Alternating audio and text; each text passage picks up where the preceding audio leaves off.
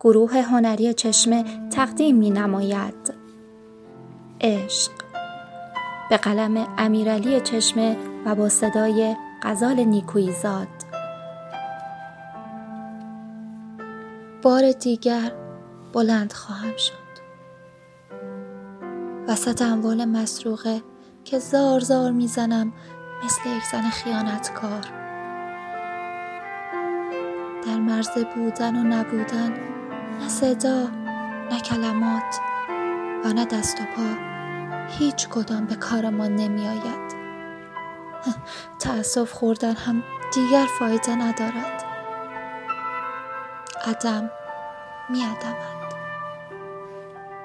و این حالا این تازه اینجا تونتر و تونتر مغزم سوسو می‌زند. دیوان وار سوسو می‌زند. ساعتها هم راه نمی روند همیشه التماس می کند التماس می کند که بیستد و دعاهای بی جواب